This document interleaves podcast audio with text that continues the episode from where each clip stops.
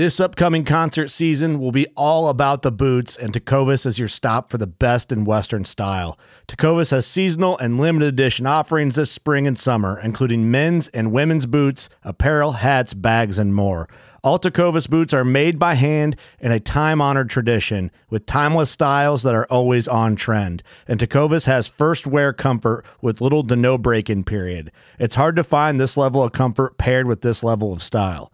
Stop by your local Tecova store, have a complimentary drink or two, that's WCB style, and shop new styles. The smell of fresh leather and friendly staff are at your service. Many stores even have leather custom branding to make your boots truly personalized. And with regular live music and events, there's no in store experience like it.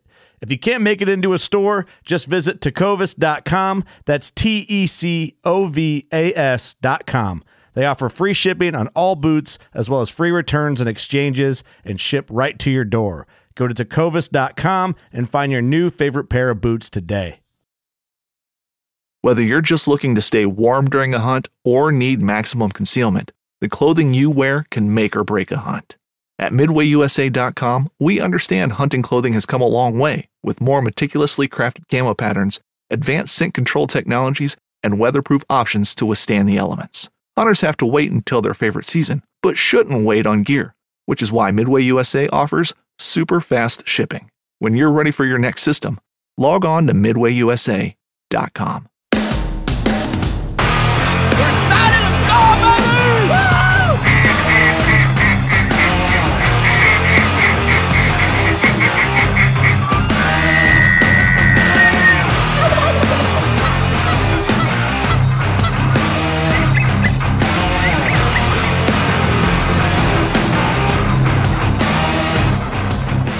guys, welcome back to the show, the MVM show. I am here today with a special guest. I think you guys are going to enjoy it. Today, we're here today with Chase from uh, somewhere in Wisconsin. Um, I've actually talked to Chase a few times and we've we got to become friends over the time, even from the long distance. But it's good to have you here on the show today, Chase. How you doing?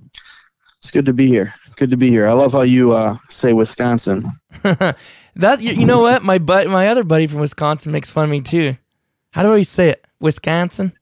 You say like uh, you you got like a West in there, like West Wisconsin instead of Wisconsin. Wisconsin. Wisconsin. Yeah. Is that better? Wisconsin. It's all good. Yeah. oh yeah. no. Yeah, I'm my my giving you some grief. yeah, my buddy always said that. You guys say I'm like, what do we how do we I don't hear any difference between the way you say it and the way we say it, but it must be something everybody from I'm gonna say from there says it because so tell us a little bit about yourself, Chase. Yeah, my name's Chase, and uh, I live obviously in Wisconsin. Uh, I used to be uh, kind of a hardcore bow hunter. I did a lot of bow hunting. All my spare time I spent in a tree stand, you know, from opening day all the way through into late season if I didn't uh, shoot my deer yet. But uh, probably about seven years ago or so now, uh, my dad had wanted me to get out and, and do some some waterfowling and he got me out for some wood duck hunts and and I liked it, but I was always thinking about um, deer when I was duck hunting. Mhm. And then one year we got on some mallards kind of early in the year and we, we shot a few of them. And I think from that moment on, in my mind, it just switched from from deer hunting to duck hunting. And every time I was I was deer hunting, I was looking for ducks in the sky, and I was just always thinking about duck hunting. So I, I've been hard into waterfowling probably like the last five or six years. Uh, the first three were like, yeah, this is okay, it's fun, but I don't know, those mallards just got me hooked, and and uh, I'm chasing them ever since. So That's awesome. What do you Yeah. think the moment was? Do you do you just kind of did you kind of fall into it and didn't even realize the passion that overtook for waterfowl? I mean, like what what was that? You know, You know, I actually remember the moment because my dad finally talked me into going out to the river. It was like probably the first week in November, which in Wisconsin, that's like prime rut, prime tree stand. Mhm. And my mind, in my mind, I was like, I'll take my bow with me. I'll go hunt the public land out there on the river uh, in the evenings, and I'll I'll duck hunt during the day. Well, we got out there, and that first morning, I mean, there were mallards everywhere. They just must have had a good push of birds come in like overnight or or the night before, and no one had hunted them. And I think between my dad and I, we shot our limit of mallards, um, and it's actually one of the first videos, duck hunting videos I ever put on my YouTube channel. Mhm. And um, there's really no, there's not a lot of duck hunting in it. It's like an old crummy camera that I was using, and uh, but we just had had mallards working us that morning, and it was like, okay, this is what it's all about. This is what my grandpa always used to talk Hmm. about how. Uh, you know, because my grandpa was a big waterfowler too, in the area that we hunt in Wisconsin, um, he kind of grew up on that area and hunted that same area, so he loves to watch those videos too. That's actually why I started recording those. Hmm. Um, but but really, just hunting those mallards that really got me hooked, and it was that first weekend. It was the first time I ever saw a mallard work. You know, it'd swing out, and uh, I wasn't a very good caller at the time. My dad didn't call too much either, but they would still work us, and and they just drop right in. And seeing big groups of mallards coming to the decoys is pretty cool. Yeah, you. Uh, there's not, not nothing quite like it, and I've done a lot of big game hunting myself. I actually was born and raised on elk hunting and mule deer hunting.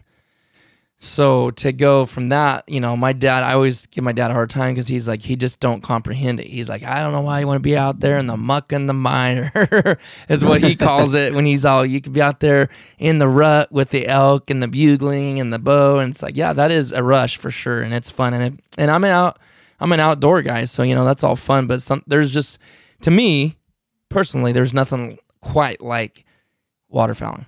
Just that's me. Yeah, it's it's different. I like that I get to go out, spend time with my dad. Um, Mhm. You know, if I go deer hunting, it's just me in a tree stand by Right. myself. Um, you might see some deer, you might not. Um, it's just it's a lot more fun to to get out there with a buddy or or your dad. I, I mostly hunt with my dad, Mhm. and uh, I just I enjoy every minute of it. Yeah, you can tell. I your dad. I mean, it'd be fun to hunt with you, but your dad just looks like a crack up. Like he, I just think like he. I laugh at him so much when I watch your videos because he just gets so pumped. And you guys, you know, me and Thomas are how we are. We argue and fight, and you guys just crack me up. But it looks like you guys have a good time. Um, yeah, we do. You know, um, I cut a lot of the fighting out of there. I don't know Oh. why I do it because it's pretty funny. Right. I need to include more of it. you but should, because maybe Uh, we bicker like crazy, you know, just about the the dumbest things. Oh, Uh, that's so funny. That's just like me and Thomas too. But for some reason, when it's someone else, it's a lot more entertaining. Yeah. But um, Yep, yeah. So guys, that's for sure. if you're listening to this, check out Chase's channel uh, somewhere in Wisconsin, and go subscribe to it. Check it out. You guys will enjoy it. It's waterfowl content. Like he said, he does a lot of archery stuff. Um, Chase, what else? Uh, your social media. Tell us where we can also find you too. Yep. So I'm on YouTube. Um, I have a small Instagram page. If you ever need to get in contact with me, that's that's where it seems like most people get in touch with me on Instagram. I do post a little bit on there. I post some stories and stuff. I do a little more barbecuing and stuff on there. Um, I also have a Facebook page that I don't use a lot, but whenever I post a story on Instagram, it posts on that Facebook page as well, and that's also called Somewhere in Wisconsin. And then uh, last year, earlier in the year, with a buddy, I started up um, a uh, a waterfowling page on Facebook. It's called Midwest Waterfowl Flyway. Oh yeah. Um, it's a private group. Uh, we try to keep it clean in there and, and just share hunting stories, um, you know, bird reports, uh, cool gadgets, things like that. So um, that's where you can find me on the socials. Sweet. All right. So, man, we already went about six minutes deep into this podcast. Um, but we're going to talk about, and this is not a negative because I kind of debated this. I was like, okay, is this a negative? You know, would people think of this as being a negative? It's not a negative, it's a reality. And we're going to talk about what can go wrong, basically. And, and I guess we'll refer pretty much straight to duck hunting, right, Chase? And just kind of go over things that, that, that go wrong when we're hunting. Yeah, yeah. Straight to duck hunting. I'm going to have a couple bow hunting stories too, but we can stick to duck hunting today. Okay. So let's first um we actually did a podcast on this and I don't know if it'll probably be after this, but we talked about some gun issues and stuff, but what's some things that you have seen go wrong in the field as far as guns having gun issues? Yeah, you know, actually, that was one of my main topics I talked about. My dad shoots uh, an 1187. I think it's a 1187. It's a Remington, Mhm. Good gun. and the thing, the thing shoots like it. It he rarely has issues with it, but it seems like when he has issues with with that gun, it's it always has to be apart and in pieces next to the blind in the mud, and then Mhm. you have birds working all over and around you. Uh, it just always happens at the worst time. But I only remember that happening like like two times to him, and one time it didn't eject a shell and it got kind of like jammed in there and stuck, so he had to take everything apart. But my issue with with gun issues is I in that cold weather in Wisconsin is just shells not ejecting out of my. I shoot a, an A three hundred, and I think Mhm. your brother actually shot that Yeah. too for a while The Outlander. and I I have the hardest time getting that second and third shell to eject. I've tried running the gun dry. I've tried running it wet, but it's like as soon as it hits in the twenties, it it just locks up. It'll shoot the first shell. It'll eject it, and uh, the next shell won't load in fully. So it'll go click. Then I got to eject that shell, and the next shell will load in. By that time, it's too late. Man, that's frustrating. So my my like pet peeve is just my gun not uh, working the way that it's supposed to. So this off season, I actually bought a new spring for it, and I cleaned up the back side of it. Um, so hopefully that helps. But if it does not eject a shell one more time, I am fixing that problem, and I'm going to buy a new gun. Are you? What do you, what's I your? will do it that day are you really? yeah. I'm that tired of it. Yeah. So I mean, what what what would be your next gun that you bought if you if you do have to buy one? Hopefully that uh, doesn't happen. By the way, but Yeah. I've been debating um, Franchi Affinity Uh-huh. Elite probably. uh, those are Uh, nice. So that's, I mean, that's kind of what I'm saying. I don't, I don't have a huge pocketbook, so I can't spend, you know, eighteen hundred dollars on a gun, but I could probably spend 12, 13. Yeah. Because I mean, if you if you, if you get those in black, they're not that bad. It's when you just get the camos where I mean, every every brand too, it just goes way up. Yeah, But I'd they be are- okay shooting an all black gun. That doesn't bother me really. Yeah, I mean, that's what I all I shot. That's that's so cosmetic. You know what I mean? Obviously, Mm-hmm. it's just about oh, that looks cool, that looks nice. But in all reality, I could care less. You know what I mean? Like As long as it doesn't shine, really, that's my biggest. exactly. Yeah. So you could save a ton of money. If anybody's listening and you haven't bought a gun, you're wanting to buy a shotgun, I'm just give you that tip right now. You're gonna spend a lot less buying a black synthetic gun than you are gonna get that camo. But if you have extra couple two, three hundred dollars, you can definitely do that. Um, my thing Yeah, and here's the thing with that Beretta that I have too. I mean, I love it. It shoots perfect all summer. I shoot a decent amount in the summers, you know, once or twice a month. Yeah. It never has a failure ever all year long until it hits like low 30s, upper 20s. And then it like, it's just a pain in my butt, Hmm. ready to throw it overboard. Oh, I can imagine. Yeah, you want to just yeah, dump it. Yeah. And yeah, I have a, a hunt from this last year. Is actually, we were hunting divers out on Green Bay. And it was like every group that came in, I was getting one shot off, two shots off. I remember that. Um, yeah, it was, it was just, that was like the last straw. I think I bought the springs that day and then I learned how to clean out the whole back end of that, that recoil spring in the back by the stock. When you say clean it out, did you are you talking about you shaved it down or are you just saying cleaned it? No, so um, on the Berettas, you can take off the stock, and inside of there, there's a spring. And there's like one video on YouTube to show you how to do this.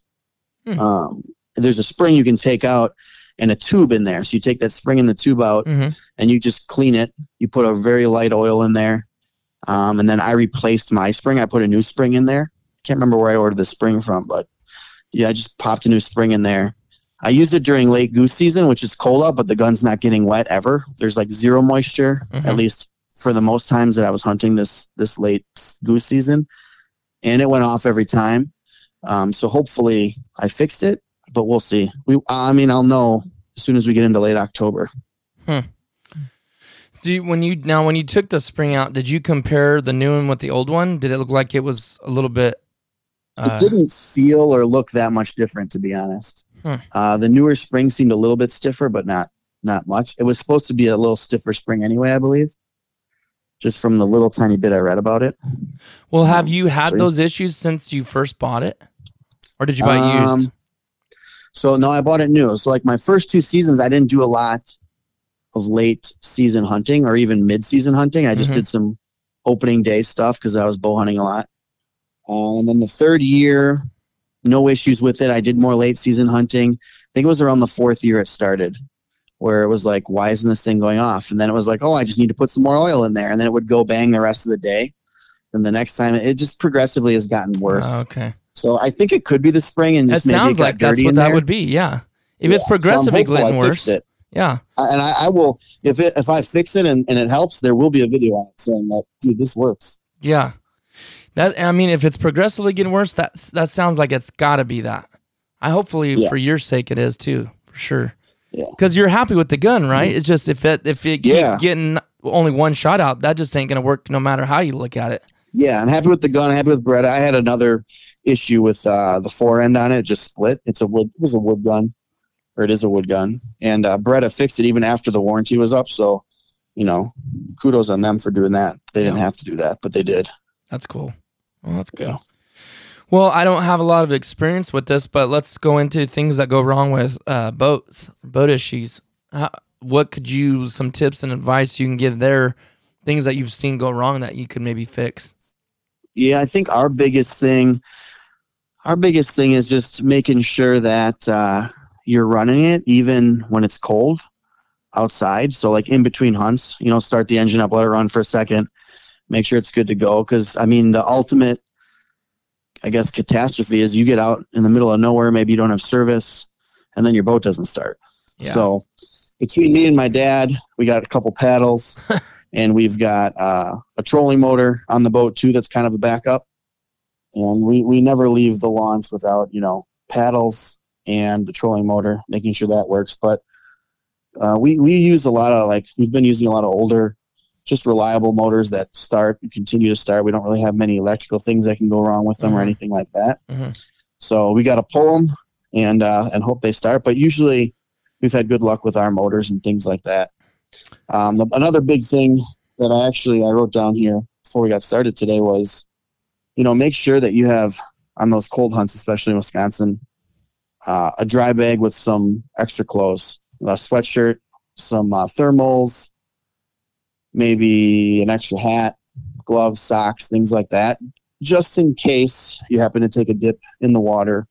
So you have some uh, spare clothes to throw on in case of emergency. That's a good idea, especially where you guys are at. When it gets that brutal cold, you could get serious hypothermia. That'd be Yeah, and there's a lot of times too where you know we put our boat in, and you got to drop it in through the ice. Not and not drop it in, but you got to back in, break the ice to get it in the water. So Mhm. you're out there and it's 20 degrees all day. That ice is getting thicker and thicker, and uh, you got to make sure you're ready for it. And that you know if you do happen to take a dip, you're ready and have some warm clothes or can make a fire or something. hmm Yeah. That's a really good point. I appreciate that because I mean, um, that's something I would like to know because I mean, eventually we, me and Thomas have been talking about getting a boat and having a boat since last year, and that's really something I don't know why I haven't done. But to hear things from you, that guys that have experience with it, it's good to know and good to like be mentally prepared when it when it does happen. But um, uh, what's the what's your boat setup? I mean, are you how Yeah, long so how we, long uh, is your boat? So I could kind of. Do you want me to go through like the history of our boats, yeah. Or just do you want like what we're running right now? Well, what do you want? What are you running right now? Right now we uh we got a 16 foot mod V and it's just a John boat. It's like I think it's like a 1648 or a 1652. I'm not even sure. And uh, it's aluminum, but it does the job. It's a little bigger than what we've had. It's a little taller on the sides so that we can get out on the Mississippi River if we need to. And uh, on the back of it, we just got a 30 horse outboard, and it runs. You know, we actually bought that boat uh, before last season. I did a few videos on like putting the lights in, putting the nav lights in, Mm. putting a floor in there. So it was like a boat build series that I Yeah, did last summer. Yeah. And uh, it turned out really good. My dad camoed it up. I put some, I think it's called hydro turf in there, just on the deck and stuff and on the seats. Turned out really good. And it's it's not like I think we bought the boat. I mean, I don't even know what we bought it. it's super affordable. Like we don't have a ton of money, of extra money laying around Right. and I think we spent like we looked for boats for quite a long time, and and after three months, we found something in our budget, and, and we we pulled the trigger on it, bought it, and made it into ours. So and and That's we awesome. love it. You know, we, we couldn't be happier with the boat. Does Right. what it has to do, and we get where we want to go Right now, for the most how, part. how much do you think that boat weighs? It's light. It's an aluminum boat. I I couldn't tell you. I, you, you just look up like a I think it's a low. I mean, if you had to, if you had to like manhandle it over something, I mean, could you actually Oh. do that? Um, between my dad and I, I think we could. Yeah, Yeah. that one we could. Our 14 footer, we for sure could because we had to do it once Uh-huh. or twice. Uh huh. Um, this one, yeah, I mean, the motor on the back is probably 150 pounds, and the boat itself isn't terribly terribly heavy. It's just an aluminum boat. Right. Depends how much water's in it from the dog, Yeah. usually. But yeah. yeah, Okay. yeah, you could. We don't we don't really do too much of that though, where we have to drag it over stuff. You're right. Do you have areas where that would that could be an issue for you that you just avoid because you don't have the right setup? Yeah, you know, if we had a if we had a, a better rig, we could get to a lot and hunt a lot of different places. Huh, like a You mud know, like motor? if we were running a mud motor or Uh-huh. like a, a long tail or something, yeah. we could we could get to a lot of spots and hunt a lot of spots we don't hunt, even like locally where we are. There's just a lot of marshes that you'd hate to get stuck in in the mud or the muck Right. or whatever. So we just don't even really try. Oh, that's cool. We we hunt the river quite a bit in the fall. Like I'll leave my house at one in the morning, get to the river by 4:30, 5 o'clock in the morning, throw the boat in, hunt all day, camp the night, hunt the next day, and then come home. Hmm. That's cool. Because uh, you be you're a school teacher, right? Yeah. So- yeah. so I don't get a ton of vacation times. I get I get uh, two personal days a year, and then whatever holidays that the kids are off for, I'm off for those as well. Hmm.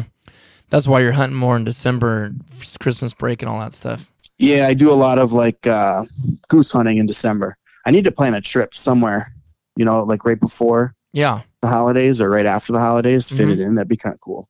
What you mean out of state or what? Yeah, out of state because our duck season closes December fourth or Oh right yeah. around like the first week in December, Yeah, that's right. Yeah. Um, and our late goose season opens up for the holidays here in Wisconsin. So uh, we hunt pretty hard the geese the last two years. We just kind of got into them the last two years, but last season we really hunted the geese hard. Late season.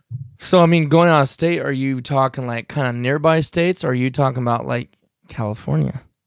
Well, well, that that actually would be kind of fun, wouldn't it? You should come out here, um, Illinois, which is I live right on the Illinois border. I actually work in Illinois, and I live in Wisconsin.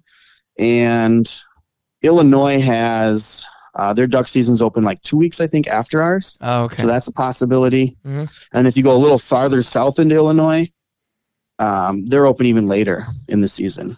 But there's a lot of states around here that are open that are within 12 hours. You got Nebraska, South Dakota. yeah. All good hunting. Um, they're man. open, and those are just meccas, you know. Right. There's so many ducks there.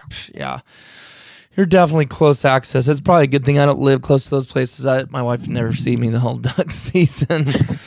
uh, we already got. She's like, "You are not doing more than two trips this year," and I said, "Hey, hey, easy, take it easy." But no, I gotta Do definitely you be have mindful. Do you have several planned? No, I don't because that like you know having this new job I'm making a lot less. I'm like making a third of what I made, so I don't have. The, the funny thing is with it is I have more time off, and I make it. Uh, I make okay, but I can't just go spend because I'm off. You know what I'm saying? So it's Yeah. kind of a catch twenty two. Like now that I have less money, I have more time off, but I can't go be spending on my week off because I do. I do the air ambulance right now, so week on, week off. So it's an incredible schedule for duck season. I'm like stoked, you know, because I'm Yeah. I could literally hunt for three solid weeks a month for the If you take off season. one week or what? No. So what oh, it you're just saying the way the schedule. the way the schedule is, I'm off for a week, so I can hunt that whole week every day if I wanted. Then like when I'm on nights, I'm on seven days of nights. So I'm I start at seven at night and get off at seven in the morning, so I could go hunt after that. Because I, you know, air ambulance is like a firefighter. You don't go out unless you get called, so you could sleep at night. It's not like you're up all night.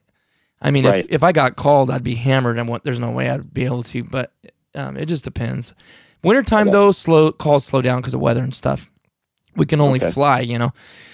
But anyways, I was just saying like the way that works out, it's three weeks a month, and you know I could go like crazy. So I, I definitely got a couple trips. We got a Flyways Collective uh, trip planned, and then I kind of ha- we're not. I guess we haven't put that out exactly what we're doing yet, but that's on the works. And then we got another one other trip planned with just the guys that I hunt with all the time, Travis and Thomas. But Cool. other than that, so hopefully you're really getting out like that series you guys did up north uh, of you. I can't remember. Was it in Washington? Yeah, that was fun, man. Yeah. That was so. That much- looked cool. It was. It was just. I never really did where you just go with the guys you've hunted with your whole life in an out of state and you just hunt every day. It was just like honestly, it was the best thing I've ever done in my life. Like it was the funnest thing I feel like I have ever done. We were all relaxed. You know, we were off work. Um, and all we were there to do is to duck hunt. And it was just like Yeah. it was the best time of my life, honest to God. Besides, you know, your for your kids and and getting married, all that stuff. I mean, that was one of the big time highlights of my life for sure. It was very fun. I feel like as a as a hunter too, it kind of gets you out of those ruts. You know, like you go to those spots, it's like they're always good. I think there's going to be ducks there. You're kind of guessing because you're a weekend. Like we have to guess a lot, my Right. dad and I. So we just kind of go to where we're confident. But doing something like that would get you out of your comfort zone, make you go find the ducks, instead of just just going and sitting somewhere where you know they might be. Yeah, it was Yeah. like that first day. Travis was almost talking about going home. He's like, "There's no ducks," and that was a pressure, like you said, we've never really dealt with. it. We go, you go to your go-to spots, you know, and that could Yeah. be that could be almost part of this topic because you know, uh, things that go wrong. You going out of state, you spent all the money, you drove, you know, 14, 15, 20 hours. Now what? There's no ducks. Yeah. Yeah. It'd be nice to have like a security blanket, you know, like Yeah. someone who you you know there, which is I think a lot of times that's kind of how you how you approach it anyway. Right. You'd rather go somewhere where somebody might have some insight, but Yeah, that's definitely it was, but boy, it was worth it was worth it. And now we know so much more about the area, so we know where we can move and maybe find some other spots if maybe they're not where they were at last year or whatever, you know. But yeah, that's cool. anyways, now so awesome. spots already occupied. That's something every single duck hunter uh, deals with. What about yourself? I mean, Yeah, you know, so this goes with probably one of my craziest duck hunting stories of all time. Um, it was opening day like two years ago, or maybe three years ago. Actually, it was probably it was the it was the first official YouTube video I made, and it was on opening day in Wisconsin. And my dad and I like to go and find these little holes back in the like in the islands and the woods and stuff on the Mississippi River in the backwaters and we don't usually expect to see people, especially because we get out and we actually walk. Like we'll part, we'll, we'll take our boat back in there, and then we'll we'll walk to these spots. So my dad and I, we get down to the launch at like 1.30 in the morning. We sleep in the car until we see the first set of headlights. As soon as the headlights come, the boat's already in the water. We just jump in the boat and we go. And we get to our hole we scouted the weekend before. There's pretty many wood ducks in it at least enough for my dad and I. We can only shoot three each, and we're to our spot by probably two fifteen in the morning, three maybe two thirty, hmm and we're sitting there. We take a nap, waking up about I don't know what time the season opens. I can't remember exactly, but it's probably an hour before sunrise. All of a sudden, we see these flashlights coming, like from where the actual main river is, where the main river channel is. And these guys are walking in with these flashlights, and we're shining our lights at them so they see us, and they see us the whole way. They they're walking in, they keep coming. My dad and I'm like, what the heck is going on with these guys? They literally come and sit 40 yards next to us. No lie. 40, 40, yards. yards. I am not lying. I'm not exaggerating. In the video, you can see ducks fly by us, or actually, they're off screen and they're flying like from the right to the left on the camera. And these guys shoot, and the ducks fall right in front of us. Oh my goodness. It was unbelievable. And their reason was so apparently they had a blind there. We didn't see their blind because we went in at 2.30 in the morning. We also built like a small blind, but we didn't make it obvious enough apparently because they didn't see it when they were in there the night before. Apparently they were camping on this island, probably three quarters of a mile from where my dad and I were sitting. Hmm. Um, so they didn't hear us come in. They just saw our lights and, and they were like, well, we built these blinds. just is the time we're going to sit here. And by the time they came in, it was already a half an hour. By the time they got to the blind, they just were going to come in and hunt that morning. By the time they got to the blind, we couldn't even like make a move at that point. We're like, okay, I guess it's just like we're hunting with buddies. We're all hunting the same hole. So we kind of stuck it out. And it was it was weird. I mean, I think my dad and I shot three ducks that morning, and they shot their six, and then they were out of there and they didn't come back. We didn't see them in there anymore the rest of the year. Hmm. It's kind of weird. That is weird. And But- and But you, yeah, and I you mean that's that a more. situation where we were in our spot. We were there first. We're on public land. The etiquette is you go to your plan B. Like right. that, Right. that should be what happens. That's what my dad and I do, and That's it just was it was kind of wild. Yeah. Yeah. That's like you said, that's just plain uh, decency and courtesy and etiquette. I mean, if people don't know that, then you just, there's not much you can do at that point. yeah, and? I, I don't know that these people. I think they go out there on the island. They probably drink too much, Mhm. and they just get up in the morning. You know, that's like a, it's more of like a party for them. Yeah. they just show up and then go hunt in the morning. Mhm. They camp out there for a couple days beforehand, and then they hunt one day, and then they're gone. They're not even there like on Sunday morning. The next day, Mm. they're not even in there anymore. Mhm. So they just show up, they shoot their six, their there's their three birds, and then they they bounce. Yeah. So yeah.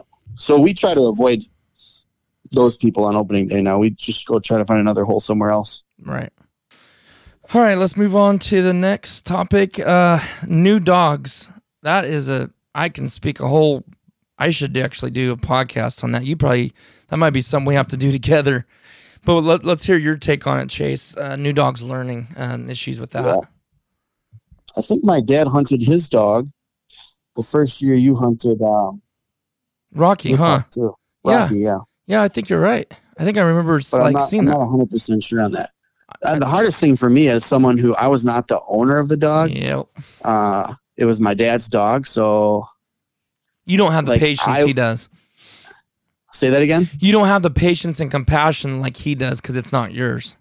A little, uh, kind of, but it's also, I guess my expectations were higher too. Oh, you know, in a way. yeah. So, like, I, I the dog is a is a really good dog. He's supernatural, but it was almost like he could be better. Like, you know, watching your Rocky videos, like he could be better. hmm and you know you I give my dad ideas and things to work on but he knew what my dad knew what he wanted in his dog which is it's his dog. That's his right you know? So and i had to just become okay with that. Like he wanted him to go get the birds he didn't need to have him point in a direction and do all this fancy stuff. Hmm um because it was his dog and he just, he knew what he wanted in his dog. And and his dog is exactly what he wanted. So i had to get used to that. I also had to get used to like also not trying to like act like he's my dog too. Like that was the hardest Ah. part for me. Yeah. you know what i mean? Because i was around him a lot. We hunt together every weekend. So you know it's like sometimes you just get caught like giving the dog directions. like why am i doing that it's, not my dog my Mm, dog's yeah. at home on the couch because she's a couch dog Yeah, I didn't. I never thought about that. It was really hard for Thomas um, that first year. And see, I, I warned him though. I said, hey, you know what?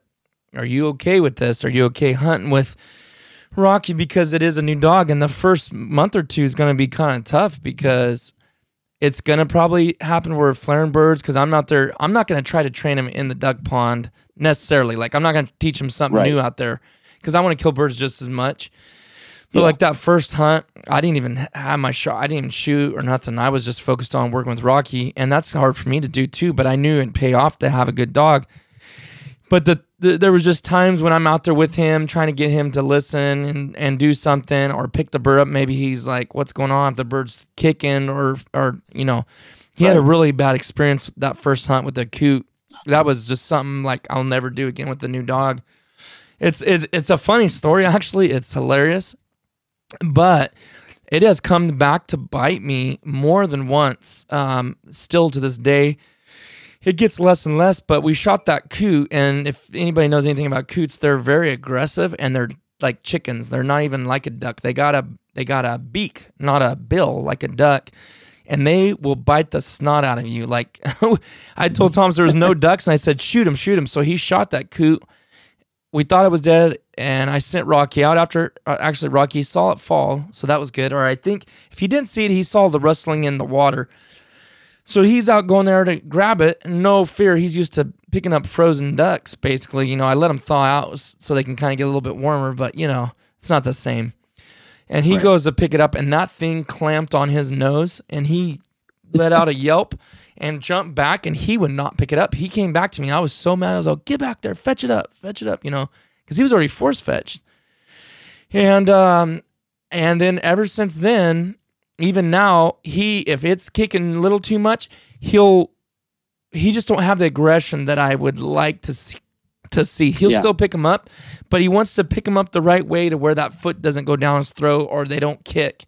And it's like, ugh, it drives me nuts, but it's my own fault because he had that experience and it every time he goes to pick up something that's flinching or moving, he kind of makes sure, you know, the way he picks it up. And it's like, oh well, ain't nothing I can Yeah. do about it now. There really is not, you know. So yeah, those th- those are little tidbits you and I, the experiences that we've had out in the duck pond, we can give people that you wouldn't know unless you had it happen to you. Right. You know, it's kind of amazing how how quick they learn though once they're out there. Oh yeah, Um, it's just it's kind of wild to see the first time out. He doesn't really know what he's looking for. He doesn't Mhm. know what he's doing. He's just like playing in the blind and wandering around and getting us all muddy and knocking over our guns. You know, Mhm. and he'll sit and he'll follow directions, and then you you shoot a bird and it's like he heard the bang. He knows what that means. Mhm. and you send him on the bird and, and they come back and then all of a sudden it, it's like oh it clicks now now he's like looking in the sky for these birds it's just wild yeah. that's kind of the, the cool, one of the cooler things about not owning the dog is i could just watch him Oh, the the after i got used to not trying to like be the dog owner Yeah, just watch him it's like wow this thing is amazing it's Yeah. amazing how fast they learn it and that passion for them to just to go get a bird it's in them, man. it is cool. Like I watched the progression of your dad's dog, and I was like, man, just just seeing like you said, and capturing it out on film is just a cool thing too. You know. Yeah. But so how so is your dad's dog going to be three or four or how old is? this will be his third season Okay, so it's Rocky's third And he- too. but he we got him in like October. But he didn't hunt the first year, obviously. So he's probably four. I think he'll be four like in October, Okay, if if I remember right. Rocky will be three in November, Wait, no, this will be my dad's third season. Uh, This will be his third season. so he's probably the same age. He's probably the exact yeah, he's, same I think age. he's the same age as Rocky. Yeah. Uh, well, I forgot his name again. The dog's name again. Uh, his name's Taylor. Taylor. That's right. Yeah. Well, yeah, his his name is Taylor Made. Like he's so my dad and I are, I was a base I played college ball, baseball. Golf too. maybe? and what's that? golf. That Taylor. I always think of golf when you say Taylor made. Yeah, so Taylor made. So like, you know, Taylor made like a double play, a Taylor made double play. Yeah. I don't know if you ever heard that Yeah, phrase or uh-huh. saying, but yeah, so he named him kind of after that, but he named it a Taylor. He spelled it T A I L E R, like he's tailing a bird, Mm. and made like he's his mate. He goes and gets his birds and does all the dirty work. so that that's why he named him Taylor Made. That's funny. I didn't know that. I didn't know But he just goes by Taylor, you know. Yeah. Yeah, there, he- I was, I liked wa- I liked watching any dog work, and it was fun when you when your dad says Taylor, he just poosh, he just dives Yeah. and goes. It's cool. Yep, he does. He's Excited uh, to see what they do this year. he's a good dog, and he had a really good year last year. Like, you know, and it got to the point where there were hunts too where I would have shot my birds, and my dad wanted the dog to work, but then we would just kind of switch roles, and Yeah. he would let me work the dog a little bit, and then he would, you know, do the do the shooting. So, Oh, that's cool. Right on. Yeah. Um. All right. Just a couple more things, and we'll we'll wrap this up and let you get to your evening. But um, ice ice on cold days. You're gonna have a lot more experience on that. Tell us a little bit about that issues with ice. yeah, ice on cold days. You know, last year. So one other thing to try and avoid to all you duck hunters out there, just a little word of advice. Um, don't have a baby on November 6th of duck season because you miss an entire Uh. month Uh-huh. or more of duck season. So that's what happened to me last year. So avoid uh, Valentine's Day, like all around that day. Just be smart, do the right thing. Play it safe. Um, because November will come around, you'll be regretting that choice. okay, but you actually had an excuse because I was giving you a hard time the other day, saying, "What are you thinking?" And then Yeah, you we said weren't. you guys were were, but you guys said you were trying for a while, so that's Yeah. that makes it okay. Then that's It does, it does. But just you know, ju- just general word, word. You know, yeah. don't have a baby in November. Be smart, guys. Just because Yeah. duck season's over, don't, and you're stood up in the house, don't mean you need to do do that kind of stuff. Think about the dates.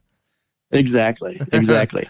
but uh, yeah, during that time, my dad actually went out to the river by himself. He was to hunt. He drove. We don't really have any. Uh, we don't have a scout out there. We don't have anybody to tell us how is it going. I mean, we have a one or two guys out there that will message me on Instagram once in a while. and Let me know if there's birds around. Mm. But at the time, we didn't really know many people out that way, and he drove all the way out to the river, pulled his boat out there. He was to stay. He stayed in a little uh, motel out there. and every single launch was ice. This was November, probably 10th last year. Wow. And it wasn't, it was like inches of ice, an inch or two of ice at the launches. Couldn't get in anywhere, at least in the area we hunted. So he drove all the way out there, searched for spots for a couple days, was going to walk into a spot, but he was by himself. So it kind of been kind of a pain for him. He's uh, 65, I think. hmm So it would have been tough for him to get into some of those spots if he was going to walk in. And he ended up coming home the next day after he drove around looking for spots to get the boat in. But so you know, if you if you drive a long ways, you got to make sure you can get in the launches, obviously, because that's that's what ices up first. Yeah. Uh, a lot of times are those the shoreline and stuff. And, and then another thing is uh, too, you know, I think I mentioned this already, but make sure you have that dry bag of clothes. yeah. Make sure you're ready to go That could got to save have your a life. sledgehammer. Sometimes you know you need a sledgehammer and a shovel to break that ice off the actual boat launch, so you can get in the get into the water. There might be water there, but the whole launch is ice, salt, or sand. Any of that stuff is helpful too. That's good. Um, know. or two trucks. You know, one guy backs in, puts the boat in, can't get out. There's another truck there to pull the truck up and out of the water. oh, really? You have you had that happen? We have not personally had it happen, but I've seen it happen at the launch once. Wow. What Yeah. was holding them in? Uh, so once you get the boat in the water, there's no ice, right? Because you're under the water. Yeah. the wheels are under the water, but when they from people pulling boats out, it would ice up on the boat launch. So they would get up out of the water and then their wheels would just spin. They couldn't get over the ice that that had formed on the actual boat launch. Oh wow. I never even thought so they had to have, you know, so a buddy hooked up, you know, 50 yards in front of them where Yep. it was dry because there wasn't any water running down off the boats when they come out Hmm. and pull them out that way. I never even thought of that. That's a good because it's freezing so fast, huh? Yeah, it's just I mean, you you put a you put boats a bunch of boats in in the morning. It's not really an issue, but you come back at the end of the day or ten o'clock and everything's frozen. Hmm. On on really really cold days, you know, where it's like some of your first cold days of the year, Yeah. where the water's like really close to freezing anyway. Mm-hmm. So, yeah, ice ice hunting is fun though. I mean, when there's ice and you can get some current, you have a lot of good luck up here in Wisconsin. Well, last but not least, and this is something I could speak of real quick before you say something. Buddies running late. That is something. eh, That is a no go. If that happens, I tell you right now, I will leave and have left people, even if they're like, oh, 20 minutes. I'm like, dude, there is no 20 minutes. That's why 15 minutes early is on time. So you better be 15 minutes early because it's funny though, people that can never be on time for anything, for duck hunting, they will show up because they know they are getting left behind. And that is Yeah. just something, I mean, because the reason out here that's important, like, so if I have a reservation for a certain refuge, a low number, you miss that, you miss that time window, which is right at the beginning, like super early. You miss that, you might as well just go pack your bags and not even go, or don't even, or find somewhere else to go because you're not, they don't, they don't look like, oh, you know, we wait for the guy to get here with a number one spot. If you have a number one resi and you don't show up on time, guess what? They you they could be at number 15, 16 by the time you get there, and they don't mean nothing. A number one doesn't mean nothing when you get there. So Can you explain how that how that works a little bit? so you put we in don't really have uh, anything like that around here. yeah, you put in at the beginning of season. It has to be two weeks in advance for the hunt day itself. So I do it for the whole season in one shot.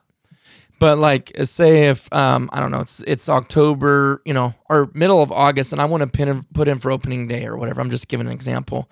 Okay. I can go in and there'll be a whole list of every single refuge in California, duck hunting refuge, public land, duck hunting refuge, and I can put in for it, right? And all I do is pay a fee. It's like I don't remember if it's two twenty five or what per day per hunt day I put in. Actually, if you guys are listening, you want to know more about that, we did a podcast, a whole episode on that, but that was a long time ago. It's Oh, okay. probably it's pro- literally I think it's like number seven or eight. It is a long time ago, and this is episode sixty five, so it's been a ways back, but. Anyways, um, you put in for that. You pay your two bucks. Like I said, I do a lot more than just one day. But if you wanted to do that, you put in two bucks, and it's a lottery. It's a draw. So you get your ten days before the hunt. They notify you by um, online on the website, and they also mail you your reservation number, and it will say if you're number one through seventy five or whatever. So you show up to the window and say it doesn't really matter if it's free roam, meaning like anybody can go anywhere they want, even if it's on top of each other. But what really matters is when it's pit blinds and it's it's um, areas to where only you can hunt this specific pond, like assigned ponds. And I have a number one. That means I get the best of the best pick. I get the first pick, and I go pick that spot, and no one else can get it.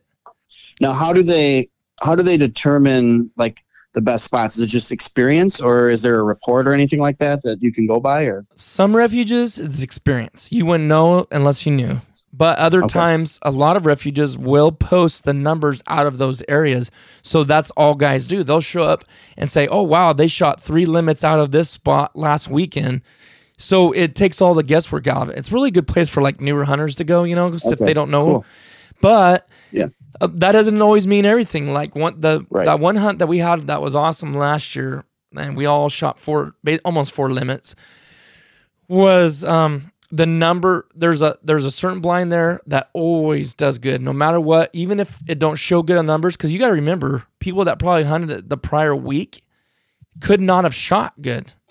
Just because there's they didn't kill three limits, if there's three guys in there, does not mean Right, there wasn't enough shot there. birds. Yeah. now you guys have shell limits there too, right? What's that? You have shell limits. Yes, 25 per person. Okay. And you can walk out and get another box, but that's all you can Oh, take in at once.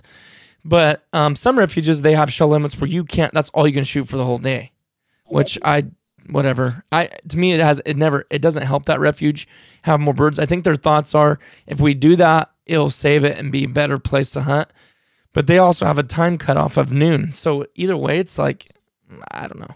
But I mean, if you're shooting 25 shells and not getting your birds, yeah. you pretty much scared them all away anyway. Exactly. Yeah. Like you just need to go home. and I've Yeah. had that happen once or twice. But anyways, so you get that you you get that spot and pe- you you know for 10 years that spot does incredible, but no one picks it because there was three hunters last week and they only shot three birds. But you know good and well that spot shoots really good. It's because those guys didn't shoot good. And that's exactly what happened. Nobody picked that spot because there was like four or five birds killed. We go in there and we shoot four limits, you know. So that's that's the advantage of knowing a place, but also you do see the numbers that which doesn't always mean it's the best. Yeah. So, so for you, b- buddies showing up late, what's how do you deal with that? Well, like I said, usually I hunt with my dad, so it's usually my dad who's showing up late. um, I I'm always ready. He seems to always be like, there's this town by my house called Union Grove, and he my dad lives about 40 minutes from my house. So Union Grove is like the halfway point. He seems to always be in Union Grove when he's supposed to be here. And I think that just means he woke up when I called him to make sure he woke up and he's coming. you know what I mean? So Yep, yeah, yep. I'm leaving right now, but really he's leaving 20 minutes later. He So sound he sounds all chipper when he answers it, but you know he just woke him up. Yeah, exactly. So I've actually learned my dad, and I've learned that if I know that if I want him, if I want to be to our spot, and this is like mostly when we hunt local stuff because when we're out on the river, we camp together anyway. So Yeah. we're together. So we're not usually running late because I because we just won't be. But it's like when he's got to drive to my house and then we hunt some local fields and stuff I have permission on for goose season. That like seems when it happens a lot. So I just tell him we got to be out there by like 30 minutes earlier than we actually have to be out there, and then we're running on time. Has uh, let me ask you this though, Chase, has he caught on to that? He has not yet. Don't let him listen to one this day podcast. Last year, one day last year, he's like, "Oh," I, he's, I, I called him in the morning. He's like, "Yep, I'm on my way." I ended ended up just leaving him. Like I left him. He knew where I was hunting. Me and I was hunting with another buddy that day too. He gets there after we set up all the decoys, after we're ready to go. We're, we actually already shot a goose. That's when he showed up. Oh my So goodness. So you actually pulled the trigger and had to leave. I had to leave that day. And I was like, dude, I can't, I can't take this, Dad. Yeah. No, there I, I agree. There I've been so close. I've been like pulling out while the, the person pulls in. It's like, dude, you you're lucky because I'm not I can't. Like like you said, I I will miss that. Especially like you guys put in those public land spots. If you don't beat the guys out there, your whole morning's ruined. Yeah, true. So yeah. And I will say though, like the only time we really deal with a lot of people uh, at that those public land spots that we hunt are when our opening. It's opening weekend. Otherwise, we have really good luck. We can get away from people. People stay away from us. That's It, good. that opening weekend is just insane. I hate hunting it, but I also love hunting it because it's like the start of duck season. you know? yeah, right. Um, yeah, it's like the worst but- day and the best day to hunt because it's officially started, but it's like ah, dealing with all those people. it's Yeah. crazy. And the only other time we really dealt with a lot of people is a few years ago. We had just so many ducks in this area that we hunt. It was loaded with ducks. My dad and I shot our limits the first day, which was like a Thursday or a Friday. And then that Saturday morning, there was a lot of people in there. I don't think those ducks were hunted all week, but people knew they were there. So I think word gets out. A lot of locals showed up Yeah, and they were hunting. We made a mistake. We hunted the wrong spot that morning. Um, and we still shot, I think, six or seven ducks. We have an eight. Uh, we have a, uh, a, a six duck limit, but you can only shoot four mallards in Wisconsin. uh, right. So I think we shot like seven or eight ducks total, and I think we shot a couple teal and some mallards and stuff. I don't remember, but where we should have sat, those guys shot their three man limit in like twenty minutes. It was wild. wow. Yeah, it was I've- like 200 yards from us. Yeah. What happened was the night before they were coming in, landing in this little creek, and then paddling up and feeding back in the Oh. woods. Um, so we, we we went and set up where they're all landing. We should have went and sat up right where they're actually feeding because the next morning they were just, I mean, thousands of birds were just playing in this little, probably hundred by 200 foot hole in the middle of the woods. It was kind of cool. It was a Hmm. little flooded and stuff. Yeah. It was wild. Wow. Yeah. Well, Chase, uh, appreciate you coming on. I appreciate you being here and on the podcast, and it was great talking to you. And and uh, I learned some stuff too on this. So that's I love talking to people, especially from different areas, because you learn so many different things about stuff you don't think about. Where we get so caught in the mindset. I try not to do this, but I know our conversations a lot of times evolve around you know California, and it's so different in so many other places. So it's good hearing from you in your neck of the Well, thanks woods. for uh, thanks for having me on. Yeah, Appreciate it. It was good talking to you. yeah, I enjoyed it, and uh, we'll be having you on again. And like to do some updates uh, uh, this duck season too. I want to have more guys on and kind of just a weekly update thing and keep the podcast rolling heavy. Last year I just kind of dropped the ball because editing and stuff like that, but this year I got big plans to try to pump out two week updates and and guests and stuff like that. So it should be a good time. I'll definitely have you on again. Awesome. Sounds good, Titus. All right, guys, check him out on YouTube, uh, Facebook, Instagram.